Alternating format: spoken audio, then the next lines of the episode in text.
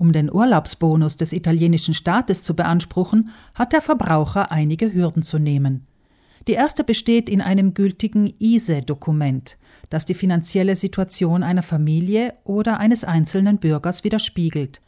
Der Bürger kann das ISE beim IMS eigenständig anfordern oder sich dazu an ein Steuerbeistandszentrum wenden.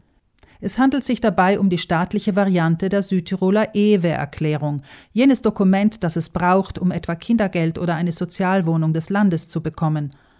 Aber zurück zum ISE. Das IMS stellt das Dokument auf Basis einer Eigenerklärung namens DSU aus, erklärt der Direktor des Patronats SBR im ASGB, Mattia Fabricotti.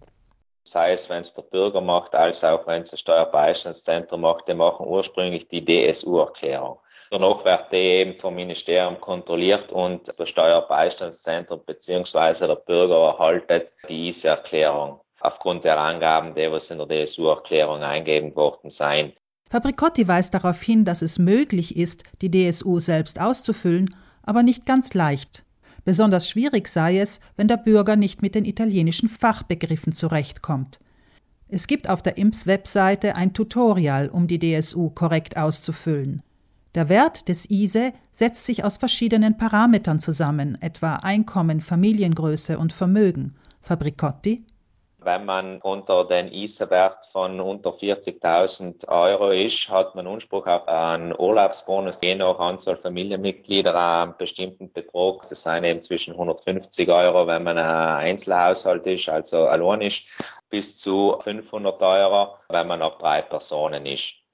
Spätestens dann, wenn diese Hürde überwunden ist, lädt der Bürger die staatliche App IO auf sein Smartphone und aktiviert sie. Der Name besteht aus den zwei Buchstaben I und O.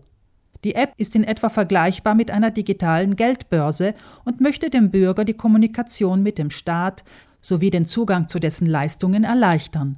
Die App IO präsentiert sich recht anwenderfreundlich und verspricht auch für andere Zwecke nützlich zu sein. Zugang zur App erhält der Bürger mittels seiner digitalen Identität, kurz SPID. Der eigene Account wird dann mit der eigenen ISE verknüpft. Sie prüft automatisch den tatsächlichen Anspruch auf den Bonus und schreibt diesen der digitalen Geldbörse gut. Fabricotti Davon kann man eben 80 Prozent für den Urlaubsbonus direkt an Hotel- oder Beherbergungsbetrieb ermäßigen lassen. Also das wird nachher direkt dort gemacht. Die restlichen 20 Prozent von dem Betrag, der mir zusteht, wird nachher das Folgejahr über die Steuererklärung verrechnet. Der Beherbergungsbetrieb kann dann den angenommenen Gutschein von seiner erstbesten Steuerzahlung abziehen.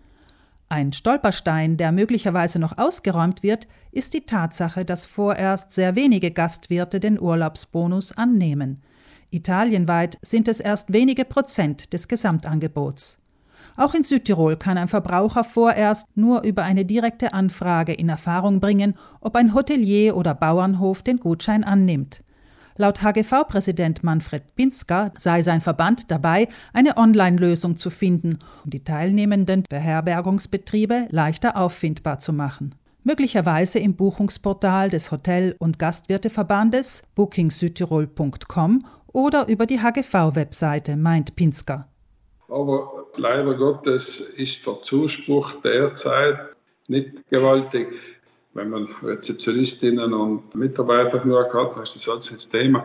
Aber unsere Art von Betriebe, die meisten, die haben relativ jetzt einmal wenig Mitarbeiter und das ist ja bürokratisch mehr Aufwand und äh, alles, was mit staatlichen Dingen zu tun hat, Agenturen, Einnahmen oder Spitcode, äh, schreckt alles ein bisschen ab, nicht? Fabricotti rät den Konsumenten schließlich davon ab, jetzt schon den doch holprigen Weg zum Urlaubsbonus zu beschreiten, bevor sie einen geeigneten Beherbergungsbetrieb gefunden haben. Die Bürger hätten schließlich noch etwas Zeit, denn sie könnten den Gutschein noch bis zum 31. Dezember einlösen. Und das notwendige ISE-Dokument sei ja auch nicht von heute auf morgen griffbereit. Hinzu käme, dass die Steuerbeistandszentren und Patronate derzeit wegen der Steuererklärungen stark überlastet seien